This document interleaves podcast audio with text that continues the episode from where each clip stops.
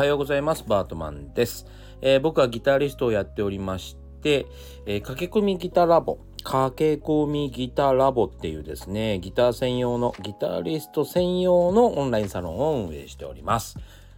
仲間が欲しい方やギターをね、まあちょっと勉強してみたいとか、えー、ギター勉強するのにもお友達必要じゃないですか。ね、えー、ライバルがいたり、仲間がいたりしてくれた方が情報もたくさんあったりね、えー、あいつができるんだったら俺にもできるみたいなことでですね、まあその何、戦ってるわけじゃないけど、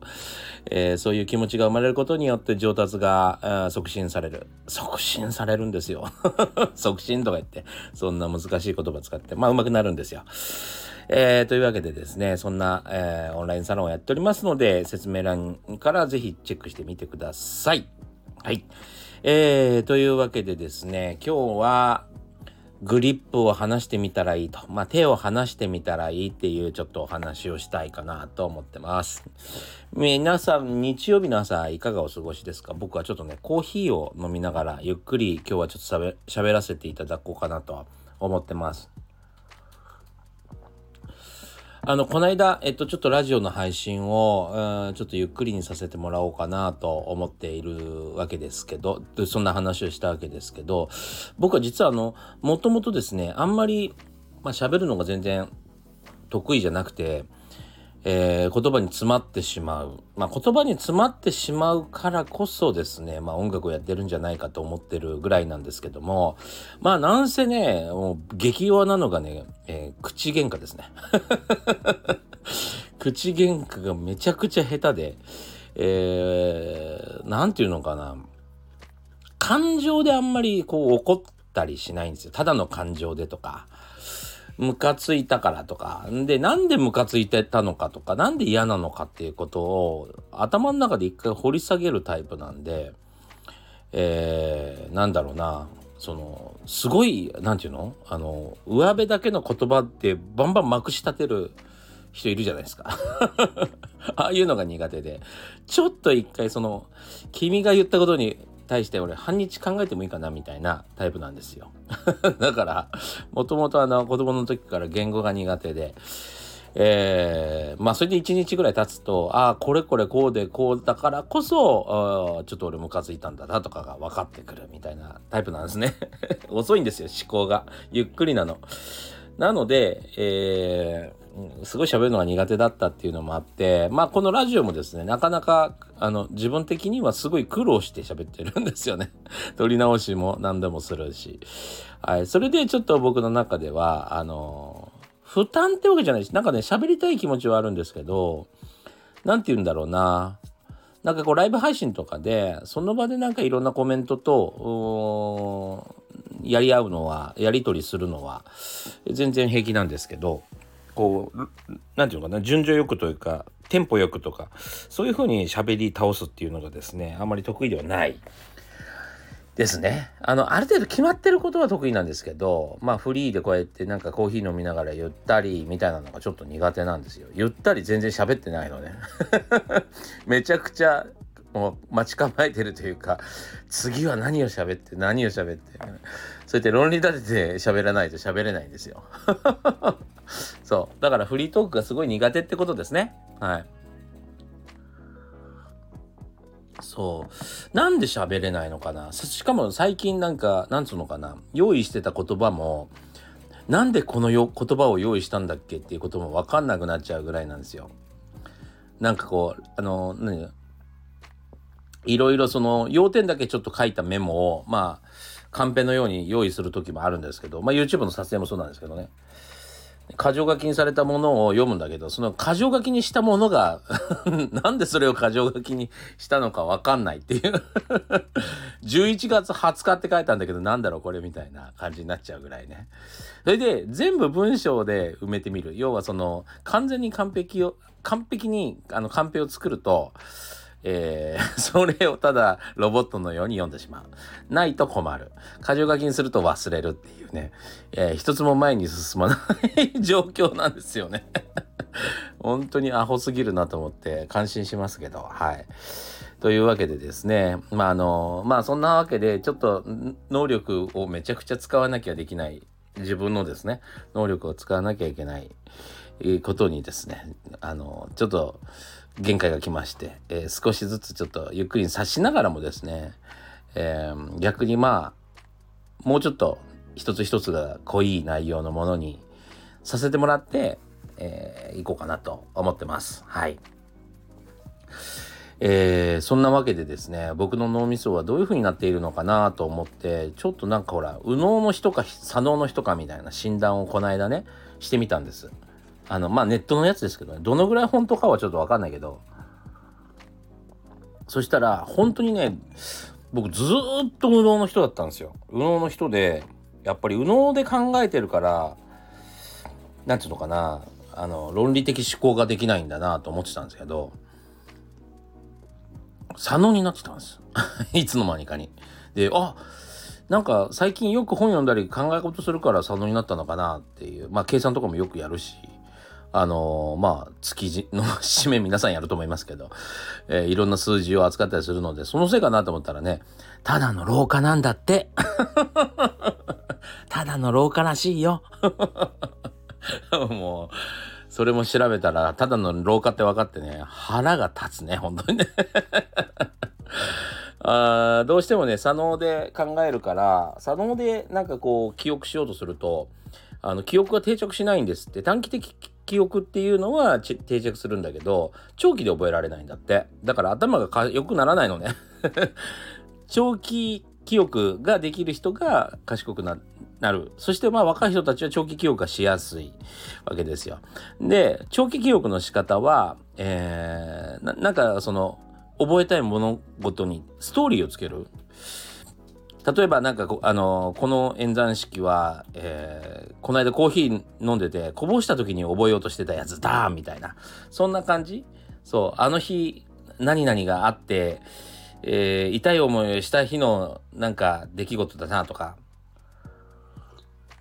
なんかそうやってストーリー物語みたいにして覚えると、えー、覚えるんですって。っていうかあの右脳に変わるんですって。切り替わるんですって。まあそれは急にはできないんだけどまあ長期記憶をする時にはなんかそういう風にした方がいいんですって。なんかねあのそういうのってよく覚えてますよね。なんかこうストーリーがあったやつね。あの怪我した日とかね。あそこに食事に行った日とかね。そうそういう風になんかこうストーリーがくっついてくると確かに覚えてますよね。そうなんかやっぱり文字面だけでとかってなんかこう覚えようとすることが増えてしまうとどんどんどんどん左脳になるんですよね。やっぱね。そうするとね人の名前も出てこないんだって。ごめんね。いつもいろんな人の名前忘れてるけど。はい。というわけでですねえっ、ー、と僕の記憶力がないことそして、えー、言葉が喋れないことは老化でした。腹立つわほんまに。さあまあそんなことあそんなどうしようもないことを話し、えー、してる場合じゃないですね。今日のお話をしたいと思います。えー、グリップを続けない方がいいってことですね。手放しましょうっていうことですね。あのー、なんだろうな。ここそうだな。もうなんだろう。100年ぐらいは多分まあ日本もすごく貧乏だった国だったからだと思うんですけどなんか物を持ってることに対するなんていう執着心というかこの優位性というかあるじゃないですかやっぱりその普通の車乗ってるよりねあのスポーツカー乗ってる方が賢そあの頭良さそうというかお金持ってそうだしなんか成功してる人なんだろうなって感じじゃない？やっぱり。でいい、えー、腕時計いい車ね、えー、いろんなものを手に入れたがる時代だったですよね。まあ今でもあんまり変わらない部分はあるとは思うけどそうでもね、あのー、一番、うん、怖いのは、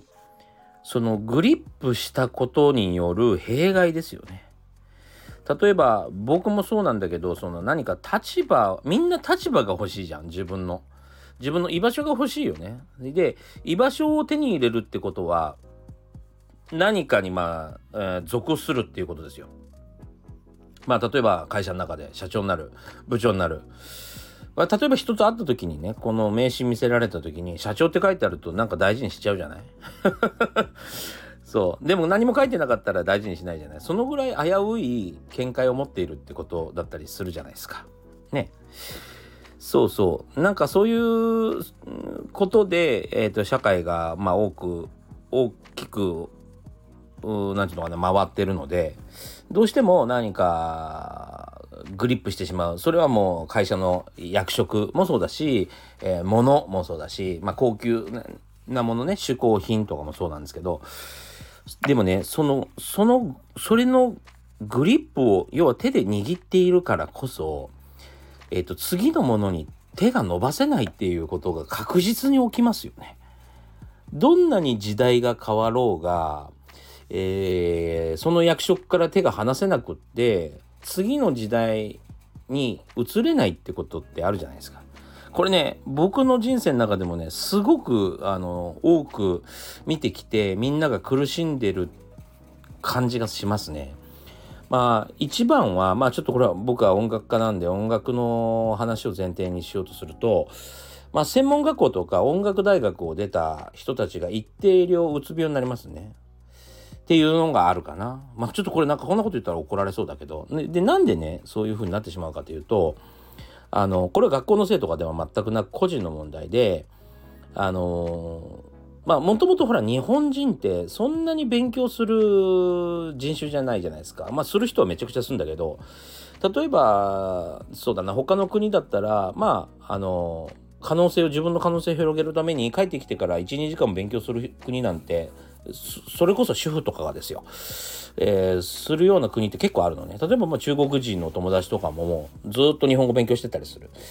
でまあ結構いろんな外国語を覚えてる人4カ国とか5カ国語を使えるよっていう人たちって結構いたりするじゃない。まあそれはそのせいなわけですよね。もっと可能性を広げる。他のところで働けるためにとか他の国に行けるためにとか、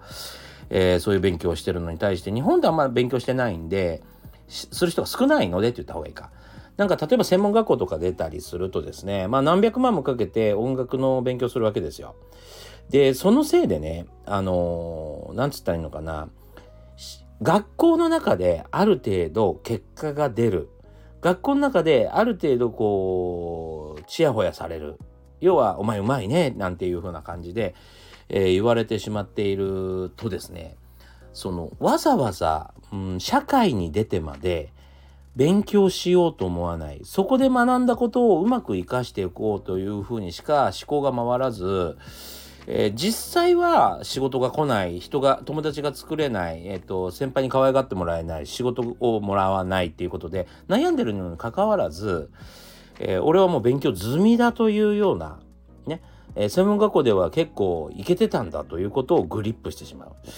そのせいでですね、やっぱり、うん、何も身につかず、何もやってこず、えー、悩んでしまうっていう結果がよくあるかなと思います。これね、癖だと思うね、完全に。こういう人って、どこに、えー、その時点ですごく生き方を変えない限り、何回も繰り返してるんですよね。それがちょっと僕は気になるなと思います。そう、グリップしやすいですね。やっぱちょっと自分に自信がない。まあみんな自信ないけどね。俺もな全然ないけど、やっぱ自信がないからこそ、何かあの思いっきりグリップしてしまうってことですよね。そう。グリップしてしまって、うん、っていうのとかあるかな。あとは、まあ、最近の話だと、やっぱりこの、え、今、ヴィンテージギターというあの分野がですね、めちゃくちゃ伸びてて、すごく値段が高くなってるんですよ。で、物はね、やっぱり古い楽器ですから、それはどんどんどんどんね、あの、なくなっていく。新しく生産されることはないので、物は減っていく。買われていくし、減っていくし、えー、使われたら壊れていくし。なので、どんどんどんどん価格が上がってるんですね。で、そこで、あの、無理、無理してなんだよね、これね。無理して買ったりすると、やっぱり自分はそのギターを買った。ね。えー、ヴィンテージギター、すげえ高いギターを買った。これはいいんだが、今度ね、えー、すごく、自分にとって、何て言ったらいいんだろうな。まあ、安い楽器、えー、には手が出ないっていうか、まあ、ヴィンテージギターで、例えばそうだな、300万、400万とかってお金出しちゃうと、今更なんか10万円のって、えー、買えないみたいな。買っていいのかどうかわかんないみたいなことが起こったりしますね。要は、まあ、貯金が一回そこで使われちゃってるんで、また使うのも微妙だな、みたいな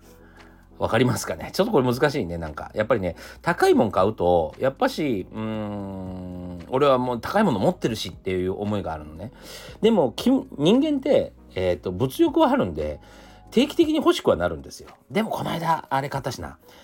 で、また1、1ヶ月ぐらいすると、ああ、でもこの間あれ買ったしな、みたいな、えー、物欲が湧くたんびに、あれ買ったしな、あれ買ったしなっ、つってやめちゃうのね。で、例えば、あの、プロの人間だったら、高いもの買おうが安いもの買おうが、道具なんで、あの、必要なものはね、買わなきゃいけないんだけど、アマチュアの人って、えっと、どうしても必要な理由がないんで、高いもん買っちゃうと、それ基準にいろんなこと考えちゃって、あの、他の楽器が買えないとか、見れないとか、えー、じおいえ、そういうことを、うん、考えてしまうんで本当だったら道具として必要なのにそこでも躊躇しちゃって他の演奏方法とかあ他の可能性にあの探求できないそこに乗り出せないっていうことが起こるんですよ。ちょっとこれちょっとあの話題として難しかったね。そうまあそういうのがあるんですよ。例えば、えー、会社の中である程度役職があって十分な、えー、お金をもらってる。だからうまあもちろん転職なんか考えない。でもねその人自体は、えー、っと実は刺激を求めててもっと新しい世界を見てみないとと思ってるだからなんかつまんないなーってなんでこんなに人生つまんないんだろうなーってえー、思いながらも自分の 役職から手離してないことに気づいてないというか手が離せないことに気づいてないというかこれはまあキープしときたいと。でも他の世界見てみたいみたいなのはまあ難しいですよね。うん。まあこうやってねいろいろ悩んでる人たちがまあ本当にねたくさんいらっしゃいますね。でやっぱりおすすめはやっぱりグリップしないことですよね。でなんでグリップしないかことかっていうとやっぱその何て言うのかな絶対っていうのはやっぱりないわけですよね。絶対にこれがいいっていうのもないしその、今頑張ってることが絶対だってこともないいつかはなくなってしまったり滅びてしまったり、えー、全く意味がないものに変わってしまったりもするわけですよ。その価値っていうのはずっと変動し続けているんで変動し続けてるのにまあ、えーと、とグリップすることによって前に進まない前に進むのが怖いってことが起こりますよね。なので僕まあよく言ってますけどなんか何でもいいから新人をやっておくっていうのがすごい大事だと思っててまあそれはもう遊びでもいいと思うんですよ。あのゴルフでもいいし、えー、そうだな。何でもいいですよ。サッカークラブ。サッカーはさすがにしないだろうからなんだろう。あのフットサルとかね、えー、でもいいと思うんですよ。そこにはやっぱりたくさんの人がいて、えー、たくさんの考え方がいて